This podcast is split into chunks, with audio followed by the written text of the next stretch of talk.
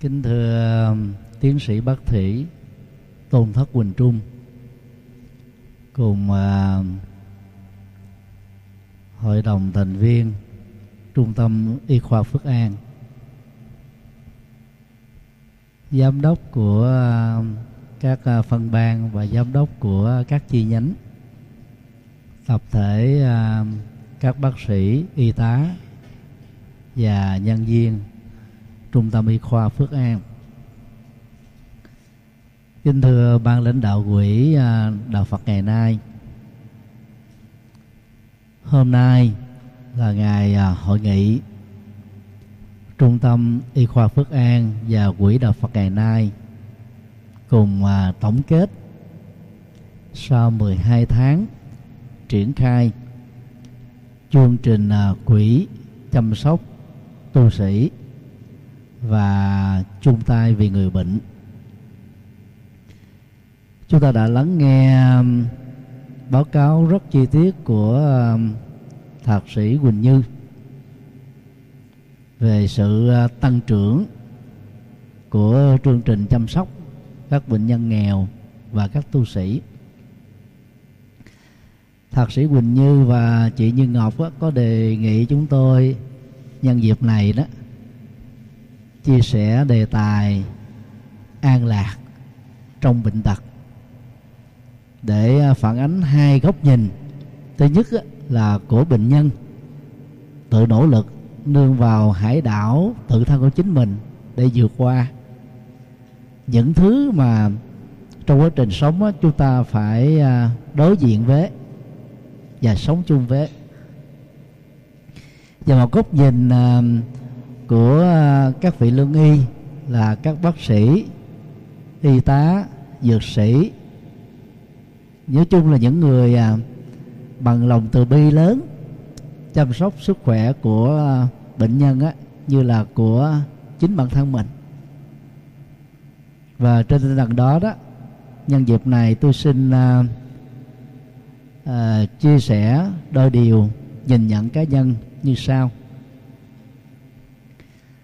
điều một, hiểu và thương cơ thể mình. Trong bài à, thiền ca và nhóm à, đoàn ca của chùa giác ngộ đó, vừa trình bày đó, nói về hiểu và thương. Đó là một chủ đề rất rộng trong phạm vi của cơ thể của một người bị vương phải, dướng phải, các loại bệnh tật đó, thì sự hiểu và thương đó có một ý nghĩa rất là quan trọng. Bệnh nhân trước nhất cần phải hiểu những cái biểu tình từ cơ thể mình. Và từ đó nó mới khởi lên cái tình thương yêu. Về những bệnh tật mà cơ thể này đó đã phải chịu đựng có lúc đó, cơ thể đã à, bật đèn vàng. Và thậm chí đó là bật đèn đỏ để báo động. Có một số trong chúng ta đó vẫn nghiễm nhiên như thể chưa có chuyện xảy ra.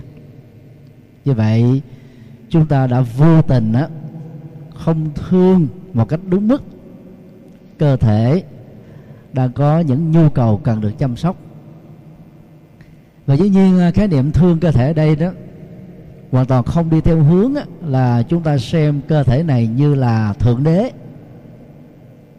Lệ thuộc vào nó lo lắng quá nhiều về nó chu cấp quá nhiều cái chủ nghĩa vật thực cho nó. Như thể đó nó là trên hết. Hoặc á, là chúng ta nó bị mặc cảm quá nặng về những biến cố xảy ra với thân. Về những bệnh tật đó làm cho thân này phải chịu đựng bao gồm những nỗi khổ và niềm đau xảy ra trên các chi phần của thân. Hiểu cơ thể thì bệnh nhân đó mỗi người cảm nhận một cách khác nhau. Nhưng uh, bác sĩ và giới lương y là những người hiểu rõ hơn ai hết và có thể chỉ cho bệnh nhân cách thức để thương cơ thể mình. Và phương diện này đó quy trình điều trị y khoa và phương pháp trị liệu tâm linh của Phật giáo đó có những điểm tương đồng nhất định. Bệnh nhân tìm đến các trung tâm y khoa các bệnh viện chuyên khoa gặp các bác sĩ chuyên ngành để nói lên đó, những nỗi niềm đau nhức bệnh tật. Và dựa vào đó bằng các máy móc hiện đại đó các thầy thuốc sẽ cho bệnh nhân biết đó, là cơ thể mình đó, đang bị dương phải các chứng bệnh tật gì. Sau đó đó các bác sĩ sẽ cho chúng ta về cái cách thức truy tìm các nguyên nhân để dẫn đến các chứng bệnh này để ngăn chặn chúng. Không tái diễn thêm một lần nào nữa trong tương lai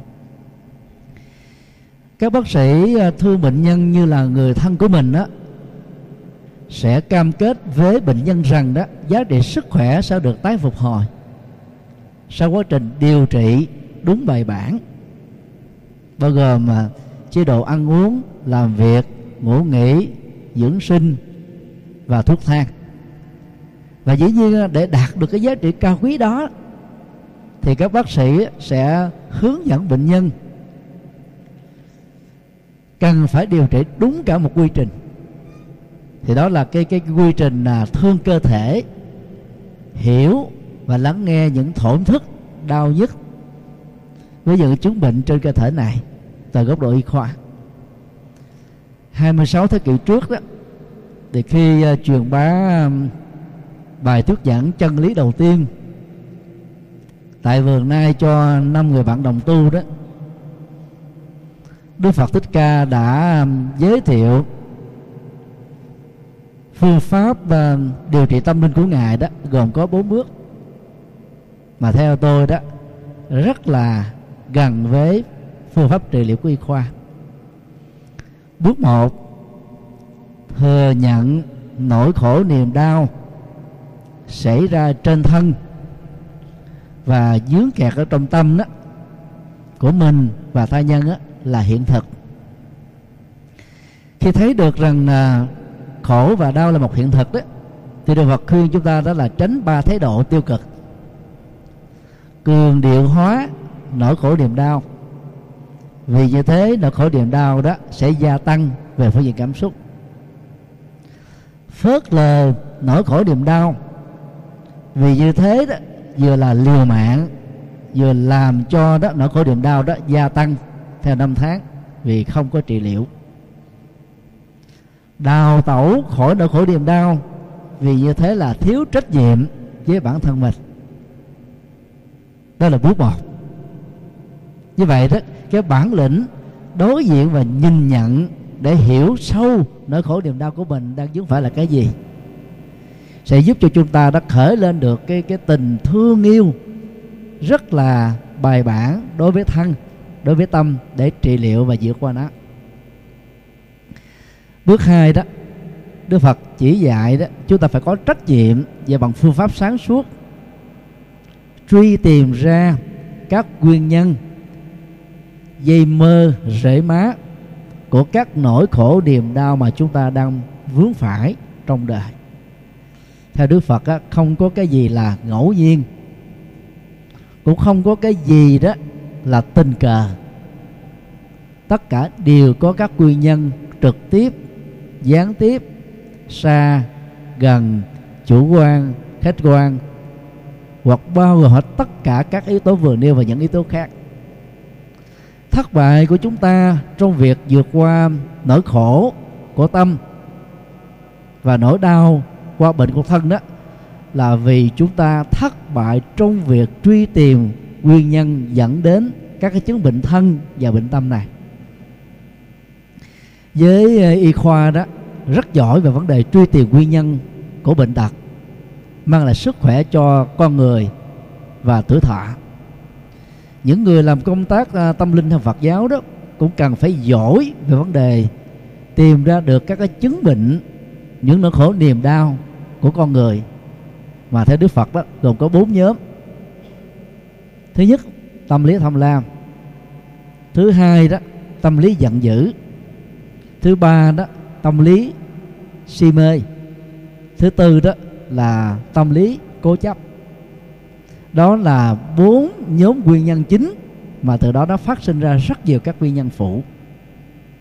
Và khoanh dùng được nỗi khổ, niềm đau phát xuất từ nguyên nhân nào đó, chúng ta sẽ kết thúc được chúng dễ dàng hơn nhớ ba đó là hạnh phúc và đỉnh cao nhất là niết bàn.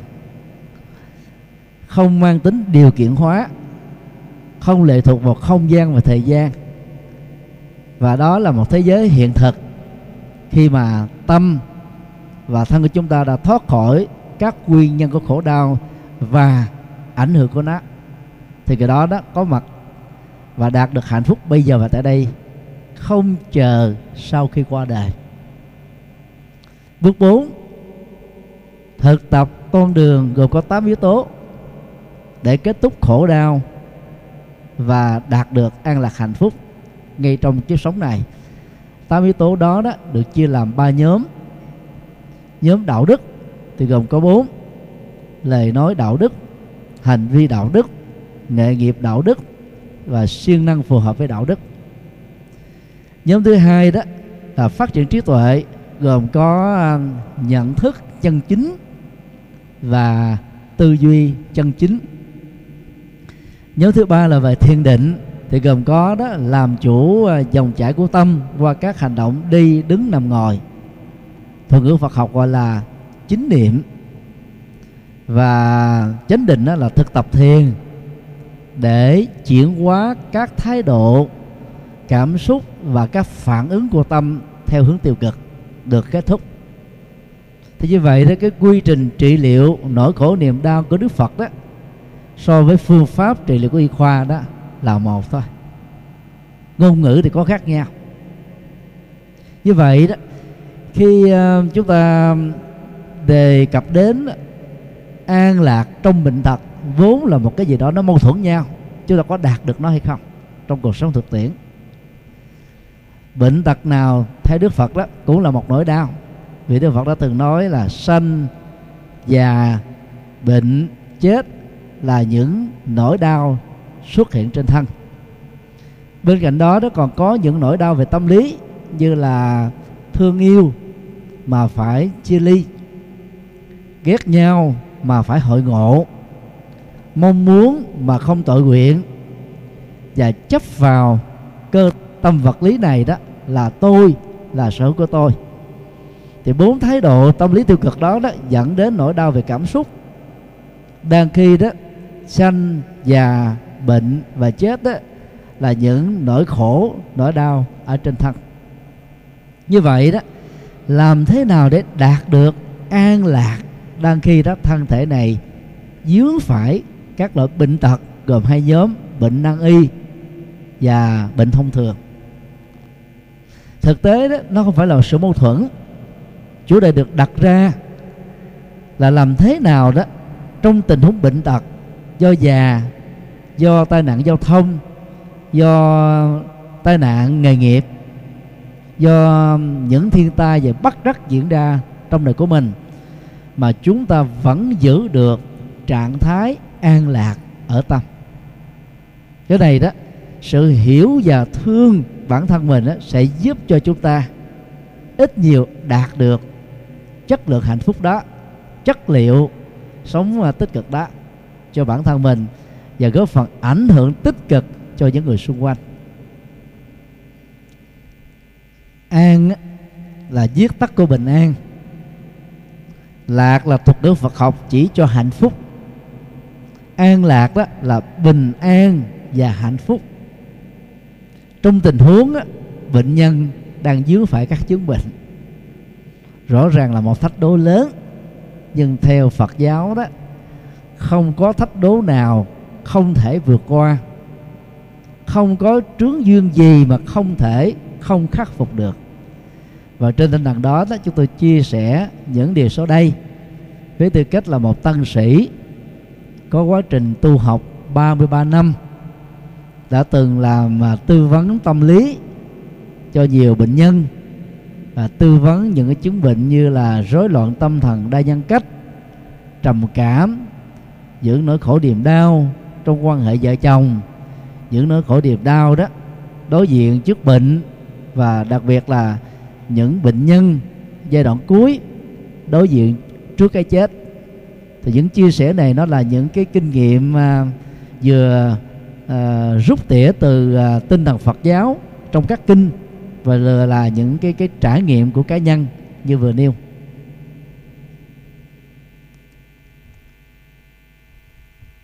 Điều hai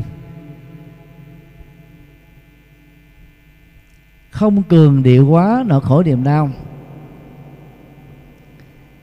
Khi à, bệnh nhân á, dương phải một nỗi đau đó thì thông thường bệnh nhân sẽ có à, thái độ tôi đang đau Phật giáo thì dạy chúng ta đó là vượt qua được nỗi khổ niềm đau đó bằng cách đó là nhìn nhận bản chất thật của khổ đau.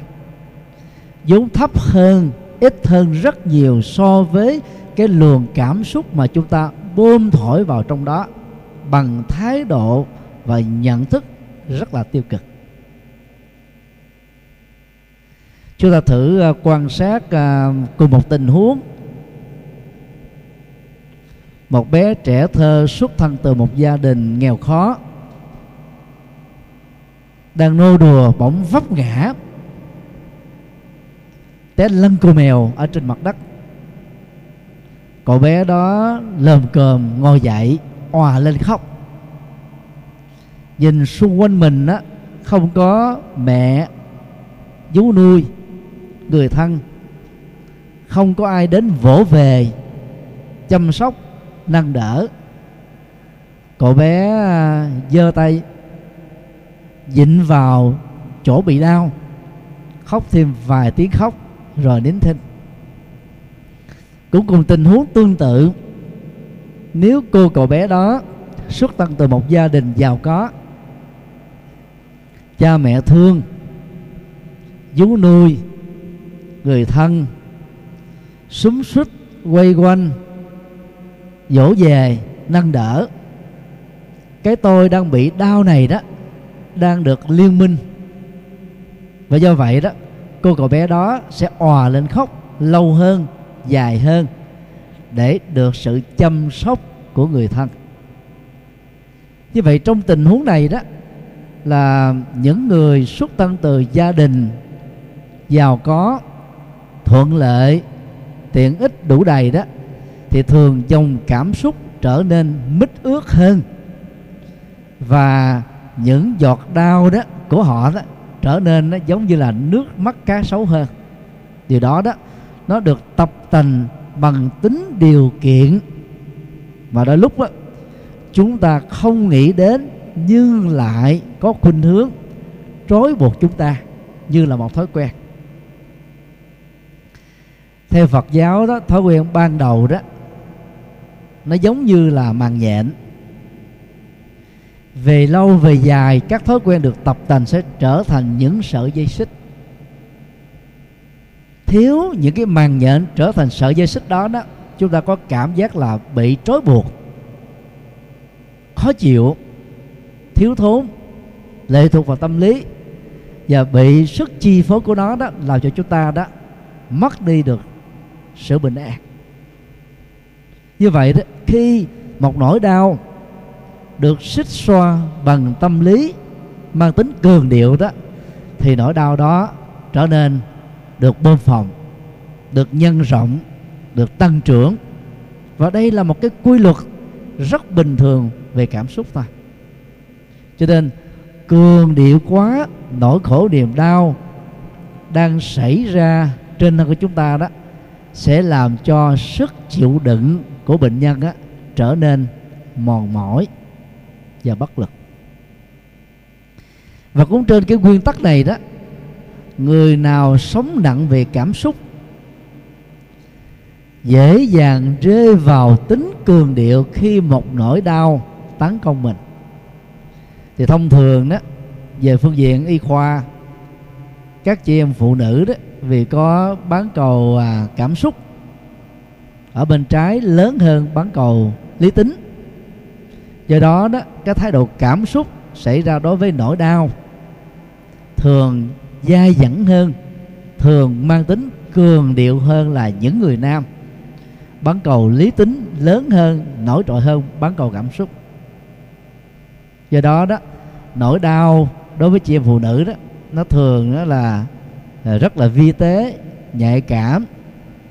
Mà thông thường đó cũng cùng một cái mức độ đau tương tự đó thì người nam dễ cảm thấy nó rất là bình thường. Nếu chúng ta áp dụng ờ, phương pháp ờ, nhân tướng học vào trong việc là đánh giá và đo lường cái mức độ cường điệu về cảm xúc khi một nỗi đau tấn công đó thì bất kỳ ai mà lòng bàn tay đó có đường chỉ chích đó, cái đường à, đường chỉ tay đó, chi tiết.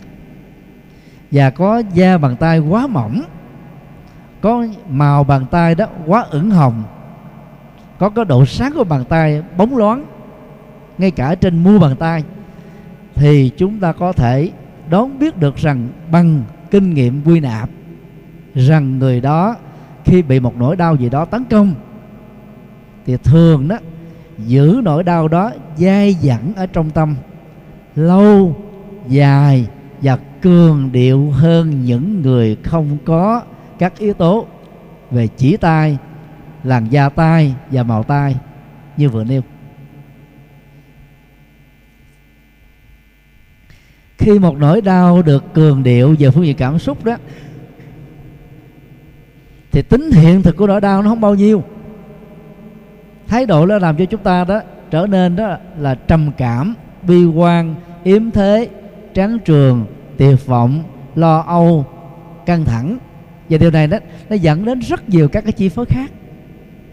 Và điều đó đó, đã làm cho đó, bệnh nhân rất là chậm trong tiến trình phục hồi sức khỏe dầu cho có gặp được các thầy thuốc giỏi, có cam kết lớn, có lòng thương lớn.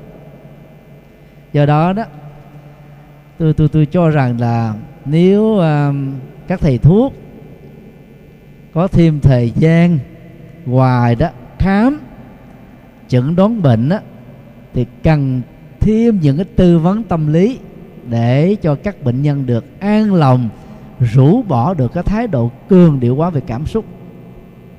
Thì có lẽ là sự hỗ trợ từ tâm tác động tích cực trên thân qua quá trình uh, trị liệu đó chắc chắn là sẽ có được cái kết quả rất là như ý.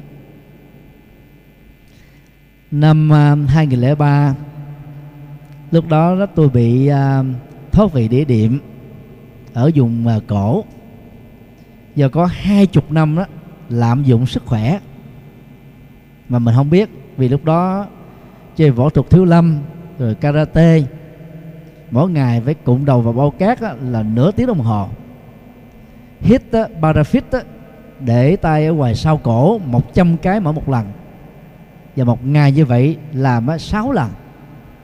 Đang khi lúc đó đó ăn suốt 10 năm trời chỉ có à, mì gói vụn đó hoàn toàn không có chất bổ.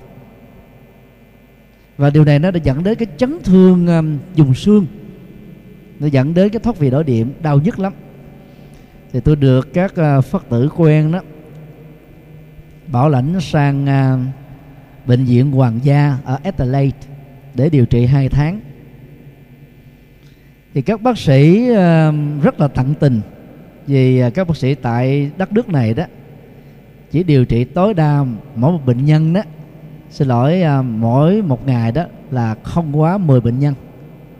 Trung bình mỗi một bệnh nhân đó họ hẹn 40 phút sau khi tư vấn hướng dẫn tận tâm các bác sĩ còn thận trọng đến độ đó viết một cái tờ giấy yêu cầu đến hai bác sĩ chuyên khoa khác ở hai bệnh viện khác để à, cùng chẩn đoán.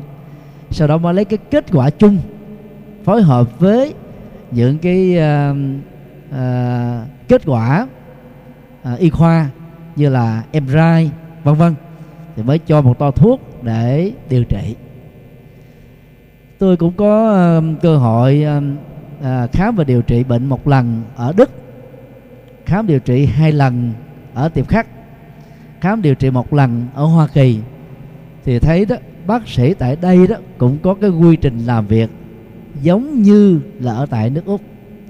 Cho nên khi mà mình vào đó gặp bác sĩ nhờ tư vấn thì ngoài cái trình độ chuyên môn thì các bác sĩ còn làm cái công tác tâm lý nữa để giúp cho người bệnh cảm thấy rất là tự tin với sự điều trị chăm sóc của bác sĩ, rất là an lòng với sự quan tâm đó. Thì tự động đó những cái căng thẳng hay là tính cường điệu, cảm xúc về nỗi khổ niềm đau trên thân đó, nó nó sẽ giảm đi rất là đáng kể. Nhưng rất tiếc là tại Việt Nam đó thì các bệnh viện, các trung tâm chăm sóc sức khỏe của chúng ta đều quá tải các bác sĩ phải làm việc gấp 4 cho đến 10 lần so với bác sĩ ở nước ngoài. Và điều này đó nó sẽ dẫn đến một cái tình trạng đó là các bác sĩ giàu có muốn tư vấn thêm tâm lý cho các bệnh nhân cũng rất khó có thể giúp được một cách như ý muốn được. À, theo Phật giáo đó thì con đường trung đạo tức là trung dung giữa các thế cực hoặc quá dư thời gian hoặc quá ít thời gian trong điều trị chăm sóc cho các bệnh nhân đó, thì lúc đó chúng ta sẽ có được một cái giải pháp đó, dung hòa làm thế nào đó đó, để ngoài cái chẩn đoán bệnh, điều trị bệnh chuyên khoa. Thì cần có những cái tư vấn tâm lý để cho các bệnh nhân bớt đi tính cường điệu. Thì bằng cách đó thì tôi tin rằng đó là kết quả điều trị của chúng ta nó sẽ rất là tích cực. Điều ba thay thế đối tượng tâm trong uh, trị liệu. Phật giáo thì có rất nhiều uh, các phương pháp uh, đối trị và đồng thời cũng có nhiều phương pháp thay thế. Đối trị đó là một bản lĩnh giáp mặt với cuộc đời. Truy tìm nguyên nhân để khắc phục các cái uh, cái biểu hiện của nỗi khổ niềm đau. Thì theo Đức Phật đó nỗi đau đó xuất hiện trên thân. Như chúng ta thường có thói quen nói là đau bụng, đau gan, đau tim, đau thận, đau răng. Chứ đâu ai nói là khổ tim, khổ gan, khổ thận, khổ thân đâu. Nếu có nói đó là do vì chúng ta sử dụng sai từ ngữ ta hoặc là do một thói quen trong ngôn ngữ. Chúng ta phải thừa nhận như Đức Phật nói là chúng ta khổ tâm. Mà khổ tâm theo Đức Phật thì gồm có ba nhóm, khổ về cảm xúc khổ về thái độ và khổ về nhận thức. Đau đó thì nó diễn ra theo cái cấp độ nhiều hay là ít mạng tính hay là cấp tính có thể điều trị được hay là bó tay chống cơm. Nhưng mà thái độ đó và cảm xúc đó, nó thường nó không có nó là tùy thuộc theo cái cái cái cái bản chất thật của những nỗi đau đang diễn ra. Hoặc là bị đánh giá quá thấp hoặc là bị cường điệu quá nhiều thôi. Do đó phương pháp đối trị tức là trực diện để mà vượt qua đó chỉ thích hợp với phần lớn những người có bản lĩnh thôi. Và những người không còn à, sợ chết là gì không còn sợ đau khổ là gì lo lắng căng thẳng là gì hết á thì dễ khắc phục. Còn đối với quảng đại quần chúng đó, thì à, Phật giáo vẫn à, kích lệ phương pháp và thay thế đối tượng nhận thức ở tâm. Một người à, bị một chứng bệnh gì đó tấn công thì theo Phật giáo là tránh thái độ đào tẩu vì như thế là liều mạng. Tránh thái độ phớt lờ vì như thế là thiếu trách nhiệm chúng ta phải à, theo à, tư vấn của thầy thuốc, tối thiểu 6 tháng một lần khám à, toàn diện và khám chuyên khoa để sớm phát hiện và khắc phục các cái chứng bệnh mà chúng ta cần vượt qua. Thì sau khi phát hiện được bệnh rồi đó, thì cái công việc mà các bệnh nhân cần phải làm đó là thay đổi đối tượng nhận thức ở tâm. Thì phương pháp thay thế đó, tức là à, cần quan tâm đến các cái nội dung. Mà theo đó đó tâm chúng ta tạo ra được những niềm vui hạnh phúc. Gương mặt chúng ta có thể nở ra được các nụ cười tự nhiên hồn nhiên thoải mái sảng khoái. Thì lúc đó đó cái ám ảnh tâm lý về bệnh mà tâm thường bị dướng kẹt vào đó sẽ không có cơ hội để tiếp tục hoành hành. Và do vậy đó bệnh nhân cũng với cái chứng bệnh đó. Bớt đi cái tính cường điệu và bớt đi cái cái thái độ tập trung quá nhiều làm cho người đó đó rơi vào trạng thái đó là khủng hoảng toàn diện khủng hoảng trầm trọng. Như vậy à, khi mà mình tập trung tâm vào một đối tượng khác có nội dung tích cực hơn có chất liệu hạnh phúc cao hơn đó thì cũng với à, cách trị liệu với bác sĩ và bệnh viện mà chúng ta đã từng đến trước đây giá trị trị liệu trong tình huống này đó sẽ đạt được ở mức độ cao hơn. À, phương pháp Phật giáo thì có rất là đa dạng. Tôi được xin nêu một cái phương pháp rất là đơn giản thôi mà trong bài đạo ca đó có đề cập đến là phương pháp hít thở. Thì Phật giáo thường à, cho rằng là khi mà mình à, tập trung hơi thở bằng phương pháp điếm số đó thì tâm chúng ta sẽ theo dõi cái dòng chảy của hơi thở bốn thì thứ nhất á, là hít vào một hơi thở thật là dài. Trung bình á, là 6 cho đến 12 giây tùy theo sức thở và sức khỏe của mỗi người. Sau đó chúng ta dừng lại thì thứ hai trung bình khoảng à, 2 đến 4 giây tùy theo tuổi và sức khỏe sau đó, đó thở ra một hơi thở thật dài bằng với cái cái cái thời gian của hơi thở được hít vào. Và tiếp tục dừng ở thì thứ tư hay đến 4 giây. Thì bằng cách à, thở bốn thì này đó dòng hơi thở ra và vào đó nó đủ sức để hít không khí trong lành từ bên ngoài vào. Sau đó tống khứ trượt khí ra khỏi cơ thể và đồng thời cùng lúc đó đó thì người thực tập hơi thở đó cần phải hay là khởi lên một cam kết lớn, đó là nỗi khổ, niềm đau, lo lắng, căng thẳng, sợ bệnh tật hay là ấm ơn về bệnh tật đó cũng theo trượt khí được tống khứ ra bên ngoài. Và đồng thời bằng sự quán tưởng đó, chúng ta liên hệ rằng là niềm vui, hạnh phúc, nụ cười, sức khỏe, cơ hội tích cực những giá trị cao quý à, cùng với hơi thở vào bên trong và tác động tích cực đến cuộc sống của chúng ta. Đừng nên xem sự quán tưởng đó đó là không tưởng là hư tưởng.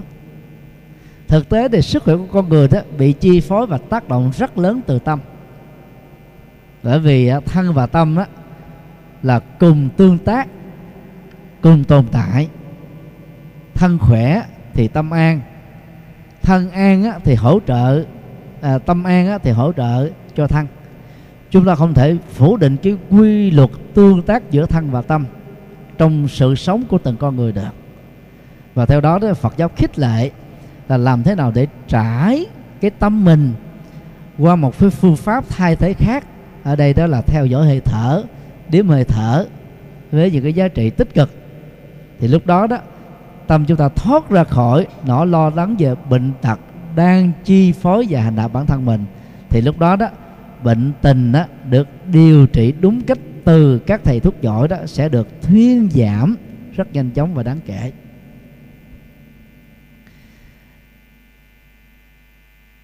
Có rất nhiều à, các vị tu sĩ được các bác sĩ chuyên khoa đó dự báo rằng đó mạng sống kéo dài trong vòng á, vài ngày. Có trường hợp á, vài tuần. Có khi á, nhiều nhất là đôi ba tháng.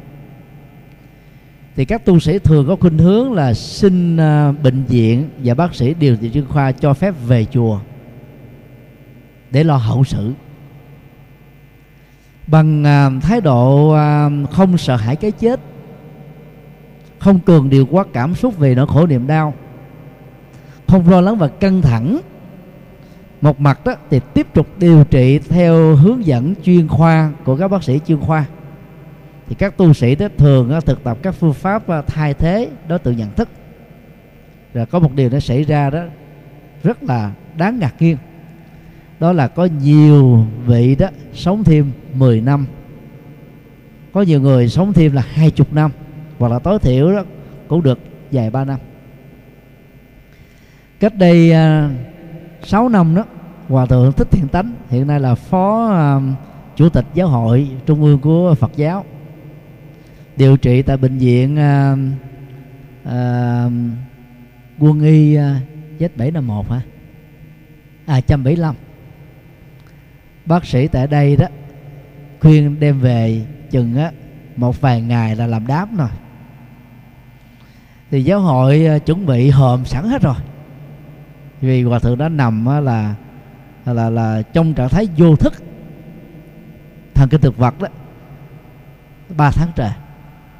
Thì đùng cái cái hòa thượng à, tỉnh dậy. Và sống đến bây giờ khỏe re không có hề hấn gì hết á.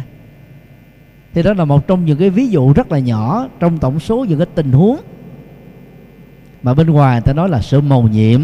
Mà thực tế đó thì đó là cái kết quả của sự điều trị mà các bác sĩ chuyên khoa đã tận tình cộng với cái việc làm chủ tâm tống khứ đó những cái nỗi lo lắng nỗi sợ hãi căng thẳng ra khỏi tâm và ra khỏi thân bằng phương pháp điều trị thay thế thôi. À, tôi kỳ vọng rằng là với à, trình độ chuyên môn và lòng từ bi lớn của à, các thầy thuốc đó, thì những tư vấn tương tự như vậy đó, có thể giúp cho rất nhiều các bệnh nhân. Ít nhất là rũ bỏ được gánh nặng của sự lo lắng mà bệnh tật có thể mang lại. Thì bằng cách này đó, cái sự điều trị đó chắc chắn rằng là sẽ được à, vượt qua nhanh chóng. Điều 4 xóa đi uh, tác giả gây ra nỗi khổ niềm đau và không nên xem mình là nạn nhân của nỗi khổ niềm đau.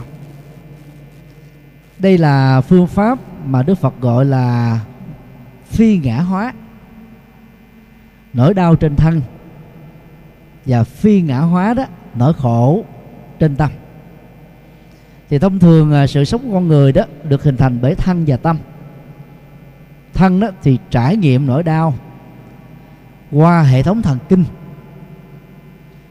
Tâm á, thì trải nghiệm nỗi khổ qua cảm xúc thái độ tâm tư và nhận thức. Một uh, nỗi đau nào đó khi mà xảy ra trên thân đó mà chúng ta nghĩ rằng là chúng ta là nạn nhân của một cái bệnh gì đó nạn nhân của một thiên tai nạn nhân của một tai nạn giao thông nạn nhân của ờ, một hành động ờ, giang hồ, đâm, chém, giết, rượt đuổi, truy sát. Thì lúc đó đó, chúng ta vô tình đó tức là cương điệu quá, nỗi khổ niềm đau bằng thái độ tôi là nạn nhân. Và khi mình nghĩ rằng là mình là một nạn nhân đó, thì lúc đó đó, chúng ta sẽ cảm thấy đó là than thân trách phận đó như là một cái gì đó được biện hộ được chấp nhận. Chúng ta dễ dàng đó là than giảng. Nếu mình à, so sánh à, hai cái văn hóa ngôn ngữ của người nói tiếng Anh và người nói tiếng Việt đó thì chúng ta thấy là hai thái độ cảm xúc đó là hoàn toàn khác nhau. Người nói tiếng Anh đó khi hỏi how are you? họ sẽ không kỳ vọng đó, người được hỏi trả lời đó ngày hôm qua đó tôi bị té tôi bị tai nạn giao thông tôi được đưa đến một bệnh viện. Tôi được chăm sóc hay tôi bị phớt là hoàn toàn họ không có kỳ vọng những cái cái câu trả lời kéo theo sau đó. Họ chỉ đơn giản hỏi như là một giao lưu thôi là ông bà khỏe không? Chỉ cái câu trả lời thông thường á mà người tiếng anh phải đáp lại đó là em fine thank you. À, tôi khỏe cảm ơn. Chứ không có việc than giảng mà cũng không có là kể lê thê dài dòng về những cái câu chuyện mà người gặp chúng ta đó không cần thiết phải biết đến. Mà nếu như chúng ta hỏi một cái câu hỏi tương tự á, hôm qua đó bà khỏe không? Thì à, người được hỏi đó, nếu là một quý bà đó sẽ trả về, trả lời đó rất là lê thê. Kể cái câu chuyện như cái người hỏi đó chính là người thân, chính là cái người quan tâm đến mình vậy. Tức là chúng ta thường có bày tỏ một cái cảm xúc để mà đón nhận đến cái sự quan tâm. Như một cái nhu cầu và chúng ta nghĩ rằng mình là nạn nhân mà. Mình đang bị khổ. Và cái cái khổ, cái đau của tính cách nạn nhân ở đây là bệnh nhân đó đó, cần phải được người khác nghe biết đến, cảm nhận thấy để chia sẻ một cách thức nhất định nào đó. Và bằng cái thái độ này đó, chúng ta đang ngã hóa nỗi khổ về cảm xúc, thái độ, tâm tư, nhận thức một cách rất là tự nhiên mà mình không để ý đến. Và điều đó đó nỗi khổ niềm đau của chúng ta tự động nó được bơm phòng ra nó được tăng trưởng lên. Còn nói theo đạo Phật á, trong kinh đó thì đó là vì chúng ta vô tình hâm nóng nỗi khổ niềm đau thêm ít nhất một lần hoặc nhiều lần nữa bằng sự kể lê thê. Đang khi đó để điều trị bệnh thì cần gặp các bác sĩ chuyên khoa tại các bệnh viện chứ không phải là đi gặp bà A, ông B, người thân hay người dân. Vì họ không có cái khả năng để điều trị những thứ này. Việc chia sẻ họ chỉ là năm hâm nóng nỗi khổ niềm đau làm cho nỗi khổ niềm đau đó muốn liệm tắt đi mà cũng không có cơ hội để mà đặt xuống được. Cho nên á ngã hóa nỗi khổ niềm đau bằng thái độ và thói quen ngôn ngữ tôi đau tôi là nạn nhân tôi là kẻ bất hạnh thì tự động á, chúng ta sẽ rơi vào trạng thái đó là mặc cảm chính mình về nỗi đau hoặc là trầm cảm về nỗi đau qua thái độ cường điệu. Bên cạnh uh, sự ngã hóa về nỗi đau đó thì uh, chúng ta thường có khuynh hướng là truy tìm đâu là tác giả tạo ra nỗi đau này. Cái công việc đó đó để cho các bác sĩ chuyên khoa làm thế giùm mình còn là bệnh nhân đó thì à, chúng ta đừng có bận tâm là là do vì cái ông A chạy xe đó bất cẩn lủi vào xe tôi mà tôi phải nằm bệnh viện 6 tháng trời, một năm trời, ba năm trời. Và khi mình nghĩ đến tác nhân đó, gây ra nỗi khổ niềm đau, chúng ta rất khó lòng mà quên được nỗi khổ niềm đau lắm cái việc gì mà liên hệ đến bảo hiểm một chiều, bảo hiểm hai chiều về tai nạn? Thì để cho bảo hiểm đó, công việc của bệnh nhân là là điều trị bệnh. Để vượt qua bệnh, có được cái cuộc sống và tái phục hồi, sức khỏe, thế thôi. Chứ chúng ta thấy là ở nước ngoài đó, người người bị tai nạn giao thông, người ta không có cãi lộn nhau, không đánh lộn nhau. Ta nói chuyện nhau rất là lịch sự, kêu bảo hiểm y tế xuống giải quyết thôi. Rồi việc của ai lấy lo? Còn ở Việt Nam đó vì cái bảo hiểm đó, vẫn còn quá xa lạ. Và có nhiều dịch vụ bảo hiểm đó, là mất niềm tin cho nên người ta ít có mua bảo hiểm về tai nạn. Do đó đó mỗi khi bị tai nạn là cứ cãi nhau đánh lộn nhau giải quyết với nhau bằng cái ăn quán giang hồ thôi nó không có tích cực chút nào hết á. Do đó đó để ý đến tính cách tác nhân tạo ra nỗi đau đó thì chúng ta sẽ nghĩ mình là nạn nhân và do vậy đó chúng ta rất khó có thể có thể vượt qua được cái trạng thái nỗi khổ niềm đau đang xảy ra với mình. Trong kinh đức phật đưa ra một ảnh dụ. Có một à, khách bộ hành bị người ghét bỏ đang đi trên một con đường bỗng dưng á, từ phía phần sau có một mũi tên bắn tế trúng vào cánh tay phải bệnh nhân đó đau quá té quỵ trên mặt đất. Thì đức phật nói là sẽ có ít nhất là ba thái độ cảm xúc diễn ra đối với thực trạng nỗi đau mũi tên bắn vào cánh tay phải này. Thái độ một đó, bệnh nhân đó sẽ gào thét lên, bày tỏ sự căm phẫn rất lớn và đòi trả thù cho bằng được. Ai là tác nhân gây ra nỗi khổ niềm đau này? Và trong cơn đau khổ bấn loạn đó đó người đó đó cố gắng là tìm manh mối. À, có một người chủ mưu hay có người độc phạm. Đức Phật nói rằng đó bệnh nhân này đó có thể chết trước khi cái câu giải đáp ai là tác nhân gây ra bệnh trạng cho mình. Tình huống hai bệnh nhân gào thét lên và nghĩ rằng là cuộc đời của tôi đến đây là dấu chấm cuối cùng. Tay phải của tôi mà bị liệt hay bị chặt đi bị uh, thuốc độc của mũi tên đó là coi như là tôi trở thành là phế nhân. Tôi hết mất hết tất cả. Mà trên thực tế đó mất một cánh tay không có nghĩa là mất tất cả sự sống này. Nhưng mà chúng ta thường có thói quen cường điệu như thế. Và bằng thói quen cường điệu đó đó người đó sẽ làm cho chính bản thân mình khổ đau nhiều hơn. Đức Phật nói không nên rơi vào trạng thái đó. Và thái độ thứ ba đó là nạn nhân nỗ lực bằng mọi cách, nếu đi không được thì bò bò không được thì lết lết không được thì ra những cái dấu hiệu dấu hiệu không được á, thì cố gắng là chờ gặp được những người, gọi là đến cứu giúp mình kịp thời, đưa mình đến bệnh viện điều trị để mình vượt qua cái cơn gọi là là là bi kịch này. Còn tất cả mọi việc còn lại đó nhờ luật pháp giải quyết họ không phải bận tâm. Rằng ai là tác nhân rồi cũng không phải gọi là đổ dồn á, cái sự hận thù vào tác giả mang lại nỗi khổ niềm đau cho mình. Mà cái công việc mình phải làm là, là gì? Đó là trị liệu cảm xúc thái độ tâm tư nhận thức. Và nhờ là thầy thuốc giỏi để khắc phục và giúp cho mình á không phải bị mất đi cái cánh tay vĩnh viễn. Còn nếu mất đi đó thì không phải mất đi sự sống của toàn cơ thể này. Đức Phật kết luận lại trong bài kinh là trên thực tế đó chúng ta bị rất nhiều các nỗi khổ niềm đau tấn công. Rất nhiều người trong chúng ta cứ bận tâm đó, đi tìm hiểu động cơ nào thái độ gì. Điều đó nó làm cho mình rất là khó quên đi được lắm thì tương tự trong việc mà điều trị bệnh tật cũng vậy. Cái công việc đó để cho các bác sĩ lo. Công việc của chúng ta là lắng nghe tư vấn chân thành khôn ngoan sáng suốt bài bản của thầy thuốc giỏi để thực tập và làm theo thôi. Thì tự động đó bệnh đó sẽ được kết thúc rất là nhanh chóng.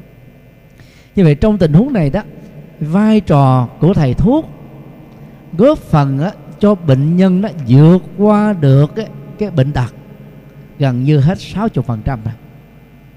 Thì còn lại là ờ, cái cái cái, cái việc mà à, thực tập theo làm theo chế độ ăn uống làm việc ngủ nghỉ à, thuốc thang tập luyện đó. Cho nên đó à, ờ, nếu các thầy thuốc giỏi mà không có thời gian để mà tư vấn đó, cho bệnh nhân đó thì cái đó là một cái tổn thất cũng là mất cái quyền lợi rất lớn từ à, giới bác sĩ à, từ từ các bệnh nhân. Và điều cuối cùng đó đó là phương pháp trị liệu tâm linh. Thì đối diện à, trước một là bệnh tật đó thì mỗi tôn giáo có một phương pháp khác nhau. Những người à, theo Phật giáo đó thì thường à, có phương pháp hộ niệm. Hộ niệm là một thuật ngữ Phật học đó, để chỉ cho đó một hoạt động mà gồm có à, ba nội dung. Thứ nhất, một cái khóa lễ kinh được à, nhà chùa à, tiến hành trước mặt bệnh nhân và có sự chứng giám của những người thân ở trên giường bệnh. Hoạt động thứ hai đó là tư vấn cho bệnh nhân rũ bỏ được những nỗi lo về bệnh tật về gia đình về mọi thứ đang diễn ra xung quanh. Để cho người đó đó tập trung vào nội dung của cái khóa lễ này mà quên đi đó những cái nỗi đau trên thân và trên tâm. Nhờ đó đó họ có thể khắc phục được nỗi đau và bệnh trạng đó ở một mức độ nhất định.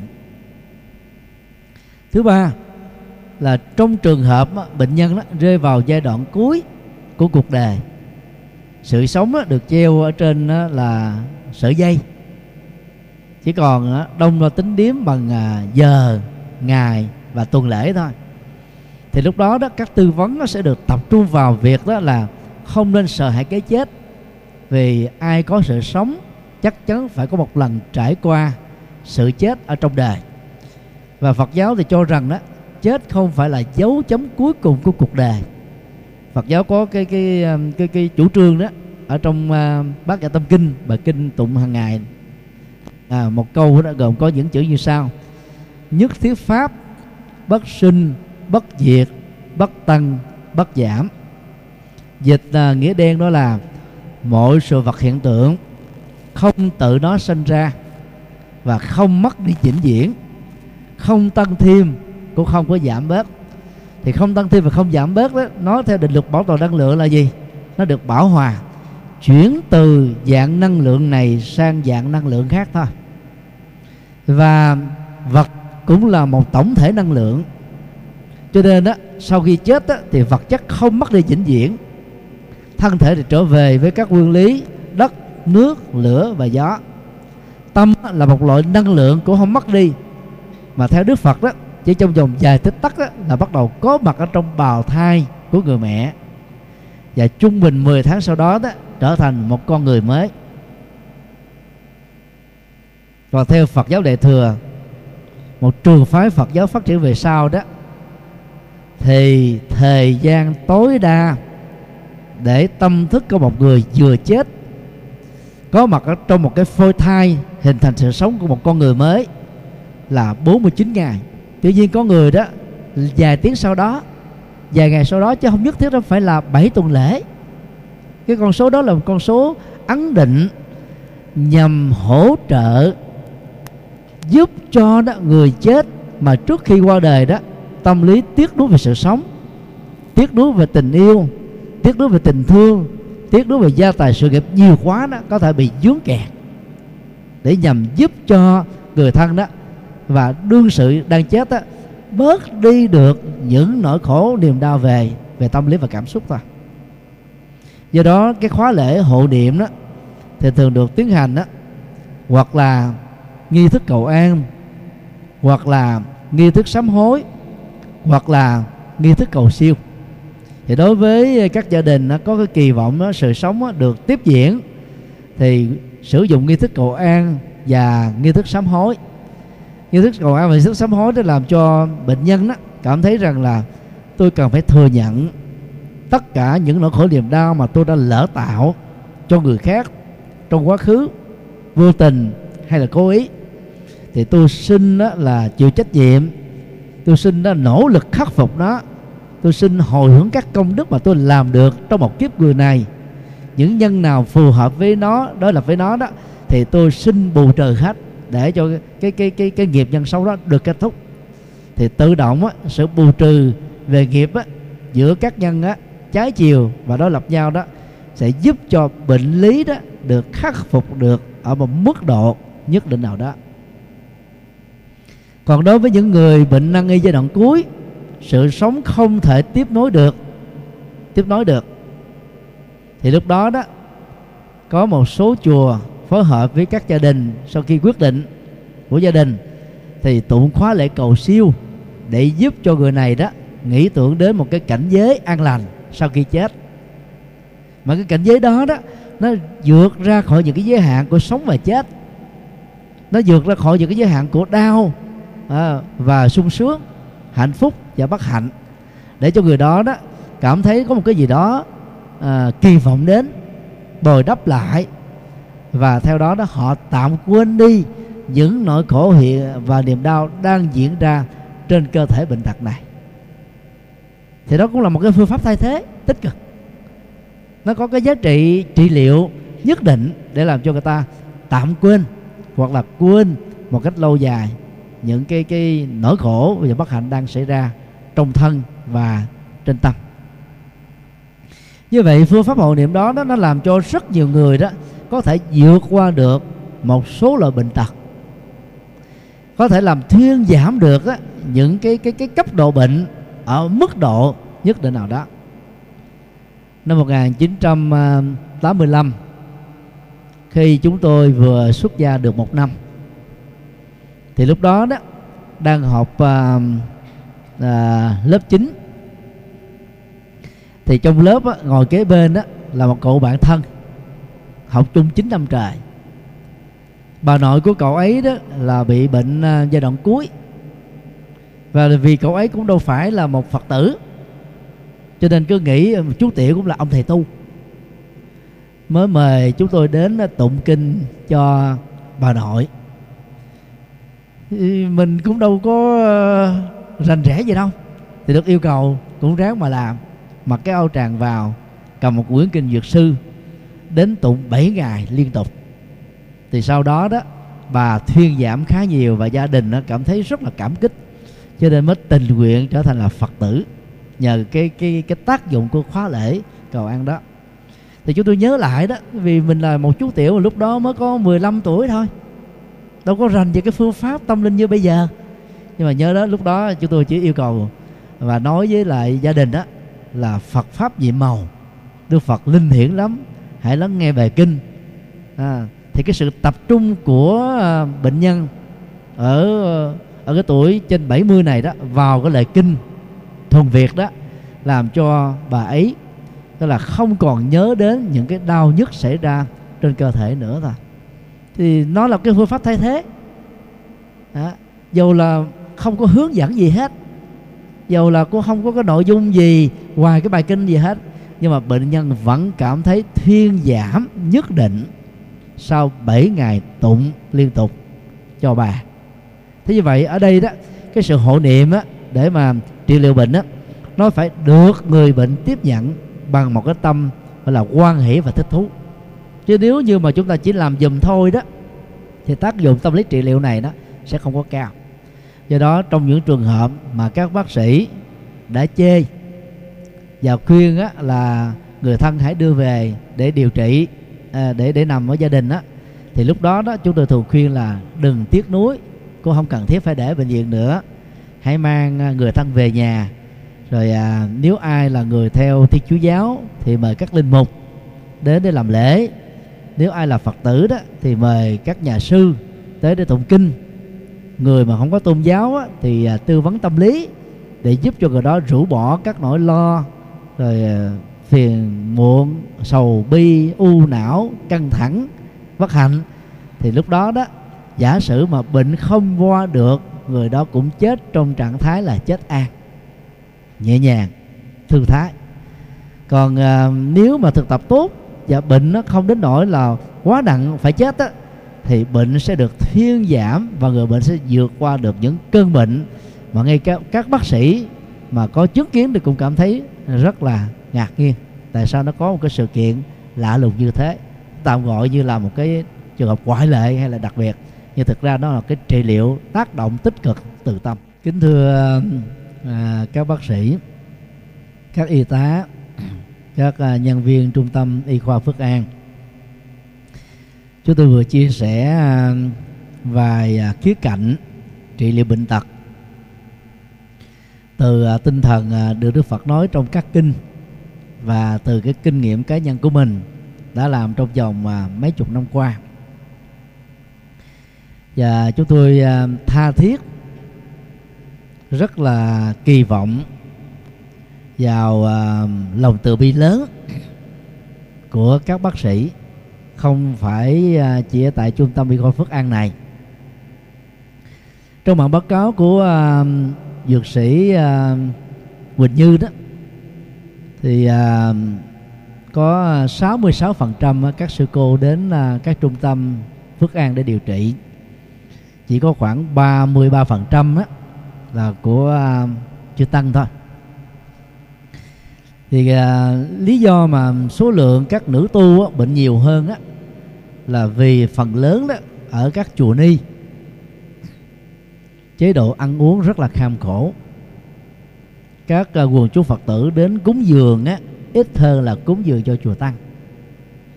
Do vậy đó mà à, sức khỏe của tăng đó thì thường đó là có à, cái cái cái phần ưu thế hơn là sức khỏe của các nữ tu các giới phái. Điều thứ hai đó là trong nhóm 10 chứng bệnh á, thì à, những cái chứng bệnh về à, bao tử và đường ruột đó của tu sĩ là chiếm à, vị trí thứ hai. Thì theo chúng tôi có thể nó có hai cái nguyên do. Thứ nhất đó, là rất nhiều chùa mới 9 giờ rưỡi 10 giờ đó là dọn thực phẩm lên. Đến 11 giờ 10 đó mới bắt đầu ăn. Thì thực phẩm đó nguội lạnh. Mà thực phẩm nguội lạnh nó trở thành là âm tính cho nên nó dẫn đến tình trạng là rất khó tiêu hóa sau khi đưa vào trong cơ thể. Ngoài ra thế thì à, à, đạo Phật đó, từ khi ảnh hưởng từ Trung Quốc đó, thì à, sau khi ăn cơm xong đó các tu sĩ phải tụng một thời kinh. Dầu chỉ là 5 phút thôi. Thì vào 3 tháng ăn cư đó thì ngoài cái thời kinh này còn đi kinh hành niệm Phật. Mà thời Đức Phật đó chỉ có đi kinh hành thôi chứ không có niệm Phật con không có tụng kinh sau khi ăn cơm. Do vì cái thói quen tụng kinh sau khi ăn cơm á, thì hơi đó được ém vào trong bao tử. Mà lẽ ra đó cái lượng máu cần thiết đó cần phải hoạt động để để để mà tiêu hóa thực phẩm sau khi ăn. Thì á, các tu sĩ phải tập trung tụng kinh và đi kinh hành tụng kinh đó là trung bình 10 cho đến 15 phút. Và điều này là mà nếu nó diễn ra mỗi ngày đó thì chắc chắn nó sẽ ảnh hưởng đến bao tử và đường ruột. Cho nên đó cái cái cái ờ, số lượng các tu sĩ bị dướng vào chứng bệnh này nó đứng thứ hai trong tổng số danh mục 10 bệnh đó à, cũng là một chuyện rất là rất là là hiển nhiên thôi. Trong cái di đà đó thì đức phật có dạy bốn chữ phạn thực kinh hành. Phạn á, là, là danh từ có nghĩa là thực phẩm là cơm. Thực á, là à, danh động từ phản thực là ăn cơm. Đó. kinh hành đó là phải đi thiền hành. Mà thiền hành ngày xưa đó là không có tụng niệm gì hết đó chỉ đi bách bộ trung bình đó là hai chục phút đến ba chục phút thôi. Mỗi ngày nếu các tu sĩ mà làm đúng theo lời Phật dạy có ba lần phạn thực kinh hành đó thì trung bình chúng ta đã có 60 phút đến 90 phút đó, là đi bách bộ rồi. Và điều đó nó rất là tốt cho sức khỏe. Nhưng mà rất tiếc đó thì các chùa đó đã không làm đúng theo lời Phật dạy. Mà sau khi ăn cơm xong rồi phải tụng kinh, rồi phải đi là niệm Phật, và điều đó nó ảnh hưởng đến sức khỏe nhất định. Cho nên á, có nhiều cái chứng bệnh nó lệ thuộc vào lối sống, mà lối sống nó được tích tụ bằng thói quen. Mà thói quen thì có tích cực, tiêu cực, phù hợp với ờ, ờ, dưỡng sinh và nó ngược lại với dưỡng sinh. Do đó đó tôi rất là kỳ vọng là các quý bác sĩ, được gọi là những nhà lương y tức là những thầy thuốc có lòng lòng thương lớn sẽ bệnh nhân á, như là người thân của mình hay là à, thân thể bệnh nhân cũng chính là thân thể của mình á thì dành thêm đó là đôi ba phút tư vấn về tâm lý để giúp cho các bệnh nhân đó có thể giảm được các cái gánh lo khỏi cái não trạng của họ thì à, việc điều trị bệnh đó chắc chắn đó sẽ à, sẽ được nhanh chóng à, vượt qua được hơn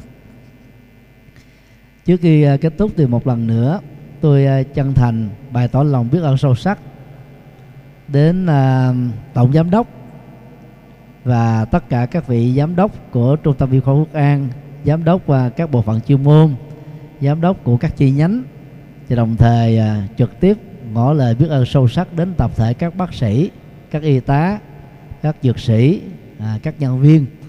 Trung tâm y khoa Quốc An là cái trung tâm à, đi tiên phong về lĩnh vực này, có chương trình à, à, chăm sóc sức khỏe cho các tu sĩ không phân biệt tôn giáo.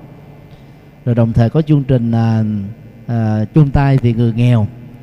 Và tôi à, nguyện cầu cho trung tâm ngày càng phát triển để cái chương trình chung tay vì người nghèo và quỹ à, chăm sóc à, các tu sĩ thuộc các tôn giáo khác nhau đó ngày càng được là tốt đẹp hơn. Để chúng ta nhìn thấy cuộc đời này đó là một nơi đáng sống. Và mọi người đó có được sức khỏe, niềm vui, hạnh phúc, nụ cười. Để sống một cuộc sống nó có chất lượng hạnh phúc cao hơn. Kính chúc tất cả được an lành và hanh thông.